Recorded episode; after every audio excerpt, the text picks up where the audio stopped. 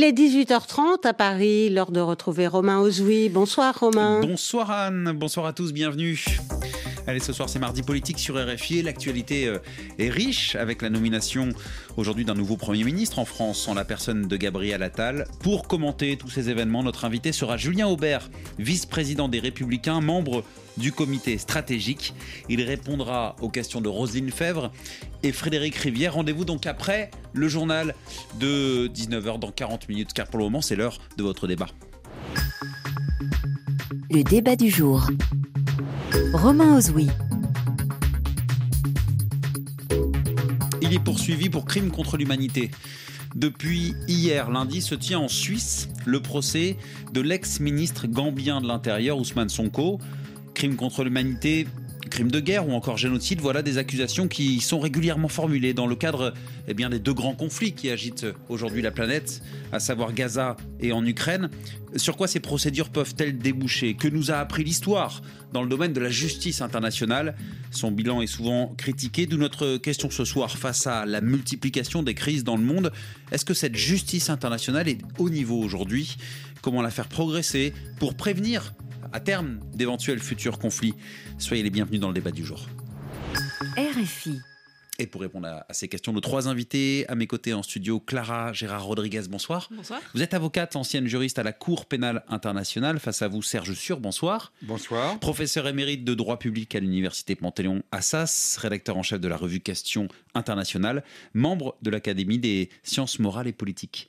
Notre troisième invité est en ligne avec nous. Bonsoir, Patrick Baudouin. Bonsoir. Vous êtes avocat, président de la Ligue des droits de l'homme et président d'honneur de la FIDH, la Fédération internationale des droits de l'homme. Merci à vous trois d'avoir accepté l'invitation du débat du jour sur RFI. Alors d'abord, Serge, sur la justice internationale, c'est, quoi? Qui, pour bien comprendre un peu les arcanes, qui est à même de juger de ces accusations, je disais, qui se répètent effectivement actuellement, que ce soit crime de guerre, crime contre l'humanité ou génocide? Alors, la justice pénale internationale, elle a déjà une histoire qui n'est pas très longue, mais qui a été assez riche, assez animée. Euh, je laisse de côté les tribunaux de Nuremberg et de Tokyo, parce qu'en réalité, ils reposaient sur le droit de la guerre et sur le droit du vainqueur. Mais au cours des décennies récentes, ça a d'abord été des tribunaux pénaux internationaux mhm. pour l'ex-Yougoslavie et pour le Rwanda, créés par le Conseil de sécurité.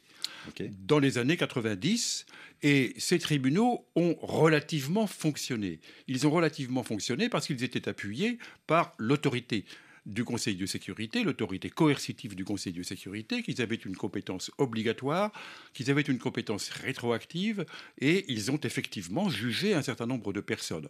On leur a adressé des critiques, notamment la critique de partialité, parce qu'il est vrai que ils sont peut-être davantage intéressés pour l'ex-Yougoslavie aux Serbes et pour le Rwanda, on a plutôt ciblé euh, les Hutus que les Tutsis alors qu'il y avait des crimes de part et d'autre. Mhm. Mais enfin, bon, dans l'ensemble, ils ont fonctionné. Ça aboutit sur des condamnations Ah oui, ça aboutit sur des condamnations. Quel type de condamnation quelques, dizaines de condamnations. Alors, d'abord, précisons que les tribunaux pénaux ne jugent que des individus. Mhm. Jamais des institutions ou des États, mais uniquement des individus. Et les condamnations, eh bien, la peine maximum, c'est la, non pas la peine de mort, qui est exclue, par les juridictions pénales internationales, mais des peines de prison qui peuvent aller jusqu'à la détention euh, à perpétuité. Alors, on pourrait mettre à part le procès Hissène Abré, euh, qui est un procès qui a été tenu devant une juridiction spécialisée sénégalaise, mais en fait africaine. Mmh. Euh, africanisée et qui a été plutôt une réussite, lui. Mais il faut aussi observer de façon générale que l'idée même de justice pénale internationale ou de justice internationale pénale, ce qui serait plus juste d'ailleurs, euh, c'est la conséquence d'un échec.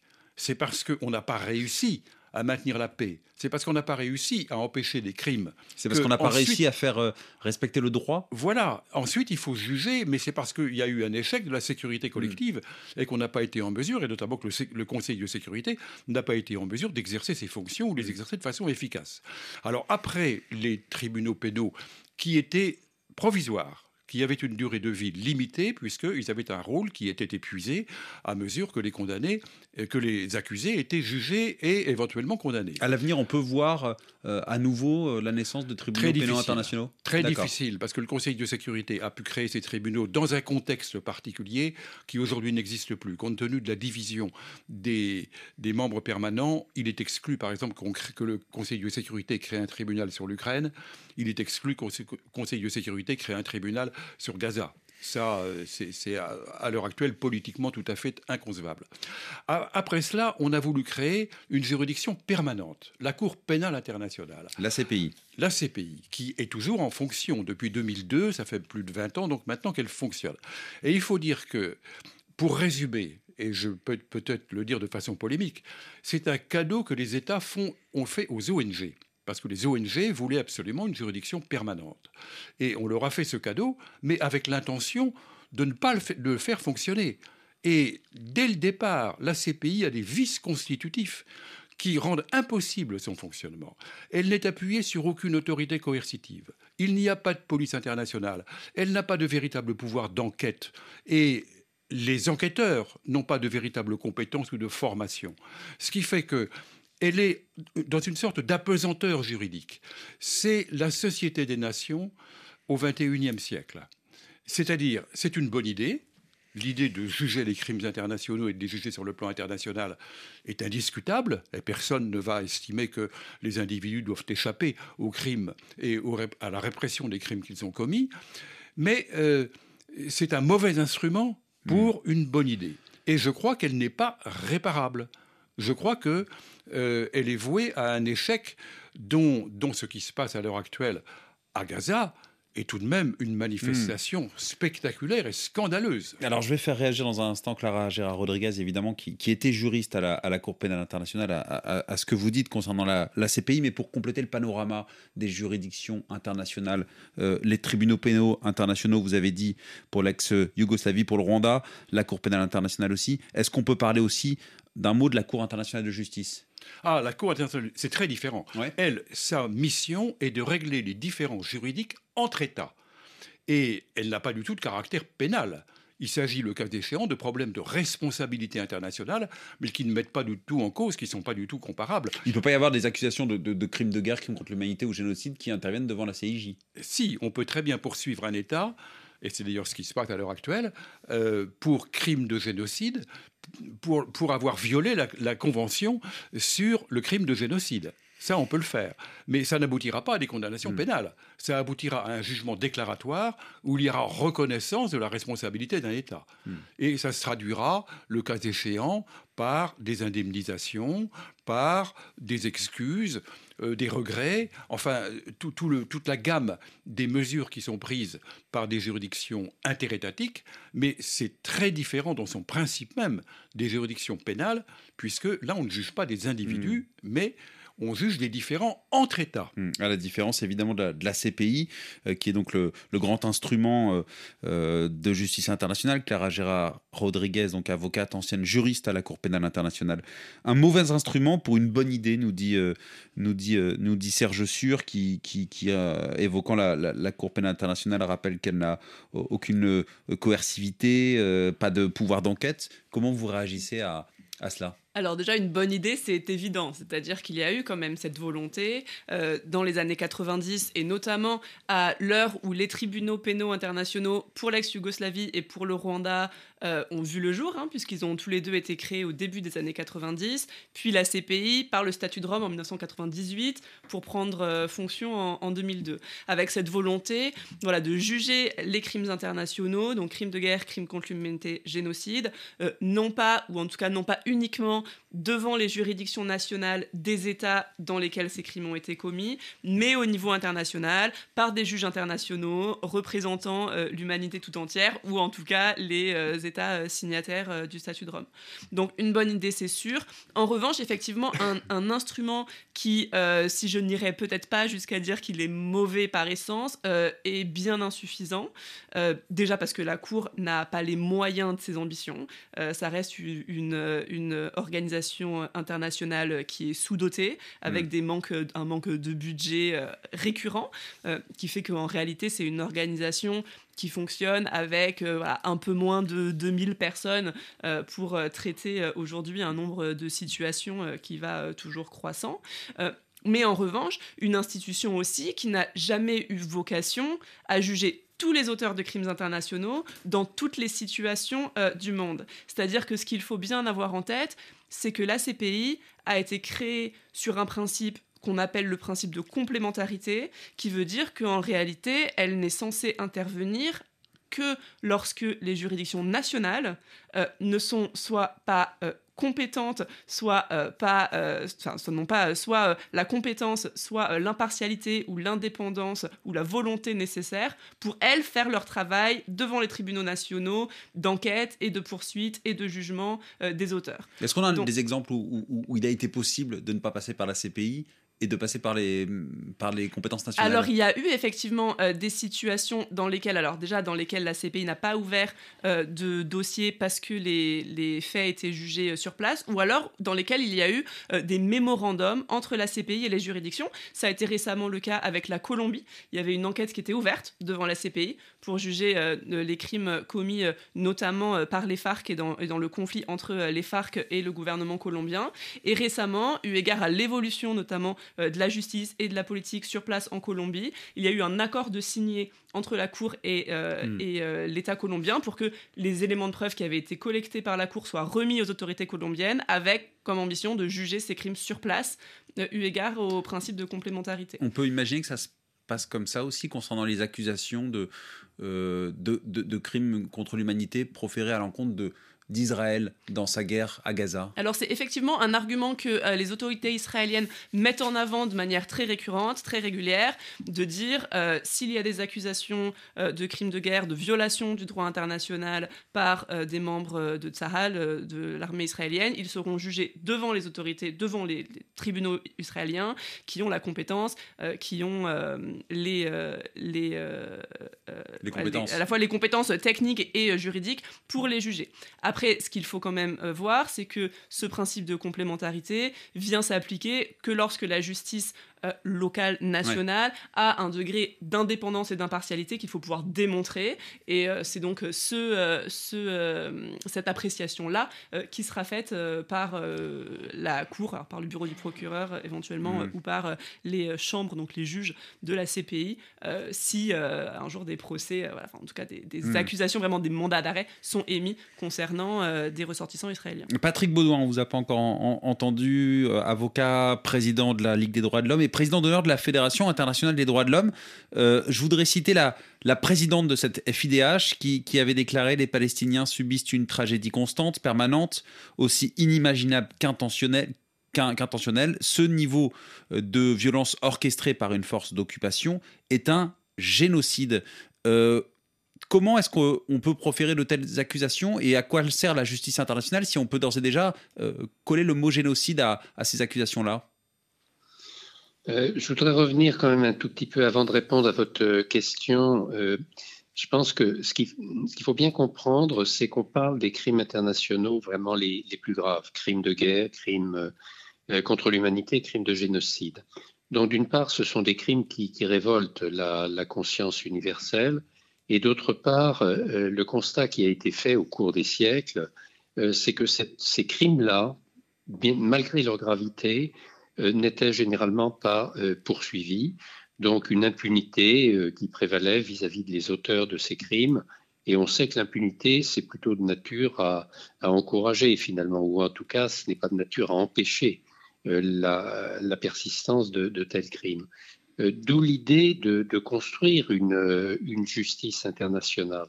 Alors aujourd'hui, je ne peux pas rentrer dans tous les détails, mais Lorsque vous avez ce, type de crime commis, et je vais venir à Israël, hein, dans tel ou tel euh, État, euh, soit l'État finalement euh, est apte, ça a été évoqué à l'instant pour Israël, même si on peut douter de la capacité réelle ou de la volonté réelle de la justice israélienne, mais soit l'État est en mesure de, juger, c'est la compétence naturelle, c'est la compétence nationale pour des crimes commis dans le pays. C'est ce que nous dit Clara Rodriguez.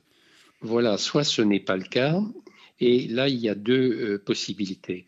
La première, ce sont des juridictions internationales, euh, soit ad hoc, euh, ça a été le cas pour l'ex-Yougoslavie, pour le Rwanda, soit la Cour pénale internationale. Alors, on a, on a, déjà donné un peu ces éléments et je voudrais pas qu'on noie l'auditeur euh, parce que c'est déjà un sujet assez complexe. Je, je, voudrais savoir si vous, si vous croyez à, à, à, la capacité de la Cour pénale internationale, de, parce que je voudrais vraiment qu'on parle des, des, des, sujets actuels, donc les, les, deux grands conflits évidemment que j'évoquais qui agitent la planète, à savoir l'Ukraine et, et, et, Gaza, où, où il y a de nombreuses accusations de crimes contre l'humanité, crimes de guerre ou génocide. Est-ce que vous croyez à la capacité de la CPI de s'emparer de ces dossiers? Alors, juste, il y, a un point, j'y viens tout de suite, vraiment. Hein. Il y a un point complémentaire qu'on n'a pas vu, c'est la compétence universelle, c'est-à-dire la faculté de, juger euh, pour des, États euh, différents, pour des personnes qui se trouvent sur le territoire. Mais j'en viens à votre question. Euh, la CPI, on voit tout de même, et là j'ai débattu déjà dans le passé avec Serge Sûr et j'ai quand même une petite divergence d'appréciation avec lui. bien sûr que la CPI a beaucoup d'insuffisances et on est d'accord là-dessus. Mais un, elle a le mérite d'exister. Deux, elle n'est pas frappée totalement d'impuissance on l'a vu par exemple en Ukraine, où tout de même le procureur, M. Kahn, a pu très vite, euh, en lien avec euh, des, magistrats, des, policiers euh, en Ukraine, pouvoir mener, commencer à mener des enquêtes. Il y a même eu un mandat d'arrêt international délivré, comme vous le savez, contre le président Poutine. Donc ce n'est pas une inefficacité quand même totale, fort heureusement d'ailleurs, elle existe. Alors sur Israël-Palestine, ce qu'il faut bien comprendre, c'est qu'il y a une compétence de la Cour pénale internationale qui tient au fait que l'autorité palestinienne, en 2015, a reconnu la compétence de la Cour pénale internationale pour enquêter dans les territoires occupés, hmm. c'est-à-dire la Cisjordanie, Ghana, euh, Gaza et Jérusalem-Est. Donc cette compétence de la CPI, elle existe pour les crimes commis sur ces territoires. C'est une enquête qui est encore en cours d'ailleurs, hein, qui a été lancée. C'est une enquête qui est en cours, qui a été lancée en 2021. Voilà, et qui est élargie à la situation actuelle. Oui, alors ce qui pose problème, c'est qu'il n'y a aucune coopération des autorités israéliennes et même un blocage absolu. Donc c'est l'entrave qui évidemment existe aujourd'hui. Mais par rapport aux crimes commis, bon, il y a les crimes d'abord euh, du, du, Hamas les 7 et 8 octobre, avec des qualifications qu'on peut envisager. Bon, crime de guerre au minimum, crime contre l'humanité dans la mesure où c'est une population civile qui s'est trouvée visée et en toute connaissance de cause. Donc on a des qualifications. Après, pour ce qui se passe depuis le 7-8 octobre, dans le cadre des opérations de l'armée israélienne, on est passé par des appréciations diverses sur la gravité des crimes. Crimes de guerre, je pense que c'est difficilement contestable dans la mesure où euh, il y a des attaques indiscriminées qui visent des populations civiles et des bâtiments civils. Je résume. Crime contre l'humanité, je pense que oui, personnellement, parce que précisément, c'est en toute connaissance de cause qu'il y a des attaques sur des populations civiles euh, palestiniennes. Après, il y a la question du génocide. Alors la question du génocide, j'ai pour RFI, je me permets de le dire, euh, fait une analyse euh, écrite qui m'avait été demandée il y a quelques semaines. Et j'arrivais à la conclusion selon laquelle c'était prématuré parce qu'il faut quand même démontrer l'intention génocidaire, l'intention de destruction de tout ou partie d'une population. un ou deux mois plus tard, je dois dire qu'on peut s'interroger, je n'apporte pas de réponse catégorique, mais je pense qu'effectivement, on peut s'interroger sur la qualification de génocide quand on voit la poursuite des opérations de l'armée israélienne, l'espèce d'épuration ethnique qui paraît en cours avec la volonté euh, aujourd'hui, bon, il y a eu tous ces transferts de la population du nord vers le sud, mais on a l'impression, certains ministres le disent, israéliens, qu'il s'agit de chasser les Palestiniens, en grande partie en tout cas du territoire de Gaza. Donc on est sur ces qualifications. Hmm. La Cour pénale, elle est compétente pour, euh, euh, pour agir. Le tout, c'est qu'elle en ait les moyens. Le débat du jour sur RFI. Romain Ozoui. Est-ce que la Cour pénale internationale a les moyens d'agir Voilà une bonne transition. Euh, notre question ce soir du débat du jour. Est-ce que la justice internationale est au niveau? Nos trois invités, Patrick Baudouin, que l'on entendait, avocat, président de la Ligue des droits de l'homme, Serge Sur, professeur émérite de droit public à l'Université Panthéon-Assas, rédacteur en chef de la revue Questions internationales, membre de l'Académie des sciences morales et politiques, et Clara Gérard Rodriguez, avocate, ancienne juriste à, à la Cour pénale euh, internationale. Donc Patrick Baudouin, finalement vient de nous dire pourquoi, selon lui, euh, Israël peut être poursuivi pour crimes de guerre, génocide, crimes contre l'humanité. Qu'est-ce qu'il peut se passer maintenant Alors, Clara Gérard Rodriguez. petite clarification qui est que Israël, l'État d'Israël ne sera pas poursuivi devant la Cour pénale internationale. Parce que ce sont les, euh, les dirigeants. Effectivement. Donc ce serait quoi le, le- le Premier ministre Benjamin Netanyahu euh, soit effectivement des dirigeants politiques ou des représentants des gradés de l'armée israélienne. Ouais. Euh, à nouveau, ce qu'il faut euh, avoir en tête, c'est que la CPI euh, n'a compétence que pour juger les personnes les plus responsables, c'est-à-dire vraiment l'état-major, euh, les des hauts gradés, mais elle n'a pas compétence pour juger la totalité des personnes qui pourraient être poursuivies, qui pourraient être suspectées de crimes internationaux. De la même manière qu'elle a délivré un mandat d'arrêt international contre le président russe. Exactement. Donc Vladimir Poutine. Donc elle peut, de la même manière, délivrer un mandat d'arrêt international contre Benjamin Netanyahu? Elle pourrait effectivement euh, émettre des mandats d'arrêt. Alors, s'agissant de la compétence euh, de la Cour, le procureur Karim Khan l'a rappelé euh, récemment. La CPI a compétence pour connaître des faits qui sont commis dans les territoires palestiniens occupés, donc Gaza, la Cisjordanie, Jérusalem-Est, par des ressortissants de toute nationalité, parce que la Palestine a adhéré au statut de Rome, ce que n'a pas fait Israël, ce qui signifie que, en revanche, s'agissant des crimes qui auraient été commis sur le territoire d'Israël, et notamment des crimes commis par le Hamas les 7 et 8 octobre, la CPI ne peut poursuivre que des personnes qui auraient la nationalité d'un État parti, donc que- notamment des, des- des ressortissants palestiniens. En revanche, des crimes qui seraient commis en Israël par des Israéliens ne, ne- ne tomberaient pas dans la compétence de la Cour pénale internationale. Est-ce que c'est pas là le principal point faible de la CPI Parce qu'on n'avait pas encore parlé. Vous-. On parle du manque de moyens, euh, euh, de, de la, la- la co- la coercivité qui, est- qui- qui n'est pas présente, le, euh, le manque de moyens pour enquêter, la coopération des États con- concernés, nous disait Patrick Baudouin, le manque de coopération. Mais ce qu'il faut dire, c'est que les plus grandes nations euh, n'adhèrent pas à, à ce statut de Rome qui, qui porte création de la CPI, euh, États-Unis, Chine, Russie ou encore, vous dites, Israël. Absolument. Et ce qui crée à la fois en réalité deux euh, difficultés. Une première qui est vraiment celle de la compétence, qu'on a une compétence de la CPI qui peut être un petit peu à géométrie variable en fonction euh, du lieu où les crimes ont été commis, en fonction de la nationalité des auteurs de ces crimes. Et puis aussi une autre difficulté qui est un peu plus pratique, un peu plus opérationnelle, qui est que tandis que les États partis à la CPI ont l'obligation de coopérer avec elle, alors ils le font, ils le font pas, c'est une autre histoire, mais ils en ont l'obligation euh, statutaire. En revanche, les États qui ne sont pas partis n'ont aucune obligation de coopérer. C'est-à-dire que Israël, en réalité, n'a aucune obligation de laisser les enquêteurs de la CPI euh, euh, entrer sur son territoire, recueillir des preuves sur son territoire. De la même manière que la Russie, les États-Unis ne l'ont pas non plus. S'agissant de l'Ukraine, ça a été d'ailleurs assez intéressant de voir que les États-Unis, qui ne sont pas euh, États partis à la CPI, qui n'ont pas d'obligation de coopérer avec la CPI, ont dans un premier temps refusé de transmettre des informations, des éléments de preuve qui avaient été notamment rassemblés par les services de renseignement américains à la CPI, en disant euh, euh, les États-Unis ne souhaitent pas transmettre ces éléments à la CPI parce que nous ne sommes pas État parti et nous ne voulons pas créer un précédent euh, d'une coopération qui, euh, dont nous n'avons pas l'obligation statutaire.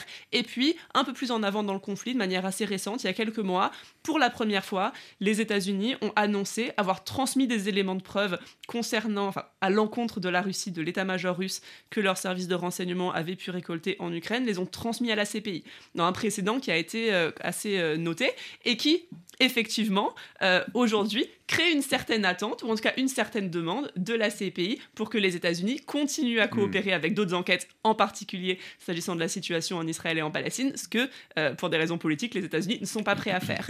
Donc une allié, évidemment. difficulté, voilà, comme ça, à la fois juridique et pratique, qui est due euh, bah, en réalité à, à- à- à- au périmètre même Ouais. de la CPI euh, en tant qu'organisation, qui repose sur l'adhésion volontaire des États ou en revanche à leur absence d'adhésion et de coopération. Mais Serge Sûr, est-ce qu'on répond pas à la question là Est-ce que la justice internationale est-elle au niveau La question qu'on pose ce soir dans le débat du jour, en disant que non, puisque euh, euh, finalement il n'y a pas de possibilité euh, de contraindre les dirigeants de coopérer aux enquêtes en cours. Alors moi j'ai plusieurs réactions à tout ce qui a été dit jusqu'à présent. La première réaction, c'est que je ne pense pas que la Cour pénale internationale soit sous-dotée. Je pense à la limite qu'elle est surdotée. 2000 personnes pour les résultats de 20 ans de fonctionnement, c'est vraiment beaucoup. Et plusieurs milliards de dollars. Pour combien de jugements? Parce qu'en réalité, ce qui ressort de l'activité de la Cour pénale internationale, ce sont des accusations. C'est l'accusation, c'est pas le jugement. Et la justice, ça n'est pas l'accusation, c'est le jugement. Alors on, fait grand cas du fait qu'il y a un mandat d'arrêt contre Vladimir Poutine. Très bien, mais un mandat d'arrêt, ça n'est pas un jugement. La présomption d'innocence existe toujours. Tant qu'il n'y a pas de jugement, il n'y a pas de justice. Et donc la Cour pénale internationale ne fonctionne pas, elle est dans l'incapacité de fonctionner, elle a dépensé énormément d'argent pour un bilan qui est très faible. Mais parce qu'il n'y a pas suffisamment de pays qui adhèrent à cette Cour pénale internationale Ça n'est pas le problème, ça n'est pas le problème, c'est qu'elle n'a pas les moyens. Dès lors que vous n'avez pas une police internationale qui soit à la hmm. disposition de cette Cour, qui puisse mener des enquêtes efficaces sur le terrain, vous n'arriverez pas à avoir les preuves. Vous avez des témoins, vous, vous, arrivez à entendre les témoins, mais la Cour n'a pas les moyens de les protéger. À partir de là, lorsque le procès se précise, les témoins se dérobent parce qu'ils ont peur. Et en effet, ils sont menacés. Ça s'est produit dans différentes situations. Mais la question, c'est comment avoir plus de moyens ou comment contraindre? Mais comment avoir plus de moyens? Il faudrait modifier le statut de Rome et il faudrait lui donner de véritables moyens coercitifs. Mais ça, les États ne le veulent pas. Je vous ai dit au début. C'est pour ça que je parle contrainte parce que tout est la balle dans le camp des États, clairement. Mais bien sûr, il y a, un manque de volonté de coopération. C'est un cadeau qu'on a fait aux ONG c'est une sorte de, de, village Potemkin, la Cour pénale internationale. Elle donne l'illusion, la communication d'une justice pénale internationale, mais elle n'est pas justice pénale internationale. Déjà, lorsque vous avez près de la moitié de l'humanité qui n'y est pas partie, puisque vous excluez la Russie, la Chine, l'Inde, les États-Unis, plus Israël, eh bien, voilà. Ça veut dire que, euh, en réalité, euh, vous avez les pays européens, les pays d'Amérique latine, hmm. une partie des pays africains, et puis c'est un petit peu tout. Alors, euh, alors qu'est-ce qu'il faudrait faire pour que la justice internationale fonctionne? Il Je suis d'accord avec, avec, Patrick Baudouin lorsqu'il dit qu'il faut mettre fin à l'impunité, mais la CPI n'a absolument pas mis fin à l'impunité. Au contraire, l'impunité prospère et les massacres prospèrent. J'ajoute que ce procureur ce procureur, il est tout de même d'une très grande partialité, parce qu'il a interrompu les, les, enquêtes sur l'Afghanistan et sur l'Irak, qui mettaient en cause les États-Unis et le Royaume-Uni. Et en revanche, il ne fait pas grand-chose pour ce qui est de Gaza. Tout est concentré sur l'Ukraine. Et là, il y a tout de même une partialité évidente dans cette affaire. On entend vos critiques à l'égard de la CPI. Que faut-il faire pour que cette justice internationale progresse? Ah ben je pense que la meilleure solution était celle des TPI. Mais Donc les tribunaux solution. pénaux internationaux. Voilà, c'est une solution qui est impraticable à l'heure actuelle compte tenu de la division du Conseil de sécurité.